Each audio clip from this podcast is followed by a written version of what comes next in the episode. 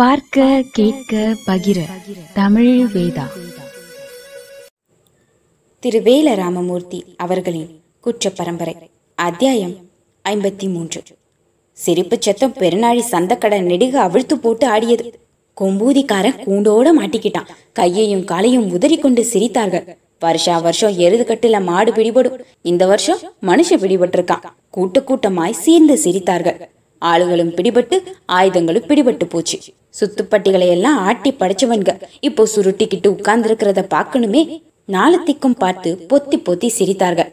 வெள்ளக்காரன் விரிச்ச வலை வீண் போகலையே. நடுக்காட்டு சந்தைய தீ வச்சு கொளுத்தி நாலு மாசம் முடியும் முன்ன நரம்ப உருவிட்டானே வெள்ளக்காரன். கண்ணீர் வர சிரித்தார்கள். எல்லாம் நம்ம நிறைக்குளத்தால் மகிமைதான். துடியான தெய்வம். வடக்கே கண்மாய்க்குள் நிறைக்குல வள்ளியம்மன் கோயில் இருக்கும் திசை பார்த்து எல்லோரும் தலைக்கு மேல் கையெடுத்து கும்பிட்டார்கள். பெரும்பச்சேரி எளிய பயல்களுக்காக கொம்பூதி கோட்டி பயலுக கம்பெடுத்து வரலாமா? இப்போ பெரும்பச்சேரிக்காரன் விலகிட்டான். கொம்பூதிக்காரன் மாட்டிக்கிட்டான். அடக்க முடியாமல் சிரித்தார்கள். தினமும் சாயங்காலம் கச்சேரிக்கு வந்து கைரேக வைக்கணுமா?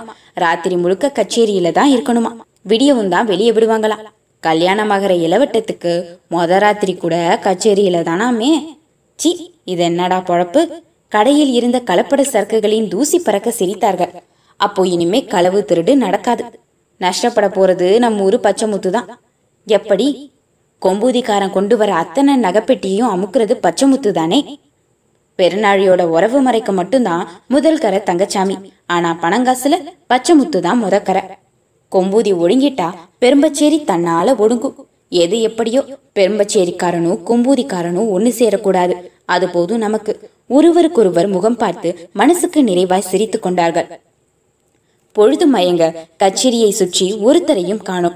உத்தரவுகளையும் ஆலோசனைகளையும் வழங்கிவிட்டு புறப்பட்ட லவ்லக் துரையுடன் ரிஜிஸ்டர் பதிவுகளை முடித்துக்கொண்டு கமுதி கோட்டாரும் கிளம்பினார்.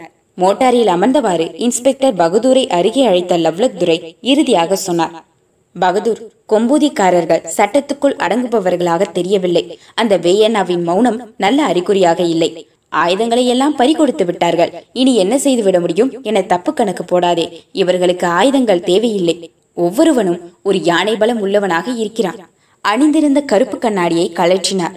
இவர்களோடு பெரும்பச்சேரி காரணம் சேர்ந்தால் விளைவுகள் பெரும் விபரீதமாயிருக்கும்.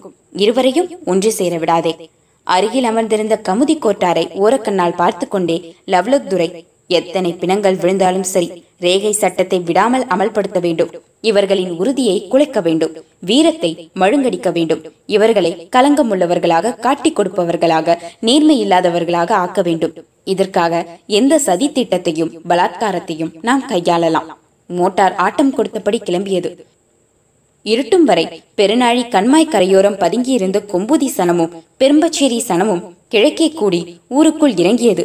முன்னே போகும் வையத்துறையை அணைந்து துருவனும் திருவேட்டையும் நடந்தார்கள். பெரும்பச்சேரி ஆணும் பொண்ணும் இருட்டுக்குள் கலந்து நிலம் நடுங்க போனார்கள். அத்தனை சனத்துக்கும் ஆத்திரமான ஆத்திரம். காட்டிக் கொடுத்த பெருநாழிக்காரனை சும்மா விடக்கூடாது. ஆத்திரப்பட்டார்களே தவிர யார் கையிலையும் கம்பு கத்தி கிடையாது. பெண்கள் தலைமயிரை அள்ளி முடிந்து கொண்டார்கள். முந்தானையை இருகச் செருகிக் கொண்டார்கள். பெரும்பச்சேரி ராக்கும் சிகப்பியும் ஆவேசம் கொண்டு நடந்தார்கள். கொம்புதி குமரிகள் செட்டு பந்தானம் பூமயிலு செவ்வந்திக்கு கோபமும் அவமானமும் தலைக்கேறி போயிருந்தது. வேயண்ணாவின் தங்கச்சி வெள்ளையம்மாவுக்கு தாங்க முடியாத கொதிப்பு. சிங்கத்தை பிடிச்சு எலிப்பத்துக்குள்ள அடைச்சிட்டாங்களே. நேரே இறங்கி போகிற பாதை. கார்மேக ஆசாரியின் கொல்லம்பட்டறைக்கு போகும். ஊருக்கு ஒதுக்குப்புறமான ஒற்றை வீடு. வீடும் பட்டறையும் ஒண்ணுதான். கூட்டத்தோடு கூட்டமாக கண்மாய்க்கரையில் பதுங்கியிருந்த கார்மேக ஆசாரி கொஞ்ச நேரத்துக்கு முன்னாலதான் பட்டறைக்கு போனார். தரையெதிர்ந்து நடந்து போகிற சனம் ஒருவருக்கொருவர் ஒரு வார்த்தை பேசல. கார்மேக ஆசாரி கொல்லம்பட்டறையில் காத்திருந்தார். கூட்டத்தை காட்டிக் கொடுத்து விடாதபடி காண்டா விளக்கை துருத்தி அடுப்பின் மறைவில் வைத்திருந்தார். பட்டறை வேலைக்கு வந்திருந்த இரும்பு பட்டா ஏர்கொழு மண்வெட்டிக்கணை கடப்பாறை வெட்டரிவாள் வேல்கம்பு குத்து கம்பி ஆரக்கால் அத்தனையையும் அள்ளி குவித்து வைத்திருந்தார். வந்த சனமெல்லாம் ஆளுக்கு ஒன்றை கையில் எடுத்தார்கள். இருட்டி கிடந்த பெருநாழி தெருக்களுக்குள் வையத்துறையும் துருவனும் மேற்கே பார்த்து நுழைய அத்தனை சனமும் ஆயுதங்களோடு புகுந்தது. வீடு வாசல்களை நொறுக்கினார்கள். கூரைகளை பீத்தெறிந்தார்கள். வெளியே தலை காட்டியவனுக்கெல்லாம் வெட்டு விழுந்தது. கொம்பூதி சனத்துக்கு ஊரை காட்டி கொடுத்த கோபம். பெரும்பச்சேரி சனத்துக்கு துருவனை கட்டி வைத்த கோபம். குடிதண்ணிக்கு கூட குலம் கோத்திரம் வகுத்த பயல்களை விடாதே. விரட்டி விரட்டி அடித்தார்கள். சிறுவர்களும் சேர்ந்து விளையாடினார்கள். சந்தை கடையில் கும்மாளம் போட்டு சிரித்தவர்கள் அலறக்கூட பதறி உள் வீட்டுக்குள் ஒடுங்கி கிடந்தார்கள். சந்தை கடை சரக்கெல்லாம் தெருவுக்கு வந்தது. நில்லாமல் அடித்துக்கொண்டே போனார்கள். வையத்துறை சொல்லி வைத்திருந்தார் போலீஸ் வரும் முன்னே பெருநாழியை கடந்து போயிடணும் சட்டி போலீசு குதிரை ஏறி வருகிற குளம்படி சத்தம் கேட்டதும் ஊரை விட்டு வெளியேறி ஓட கிளம்பினார்கள். நொறுங்கும் உழவு கட்டிகளில் கால்மீதி சத்தம் கூட கேளாமல் ரெண்டு ஊர் ஆணும் பொண்ணும் கண் துலங்காத இருட்டுக்குள் ஓட்டம் எடுத்தார்கள் திசை தெரியாமல் துப்பாக்கிகள் வெடித்தன.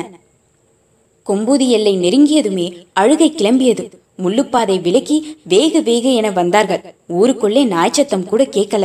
வெள்ளையம்மாவுக்கு குலை பதறியது.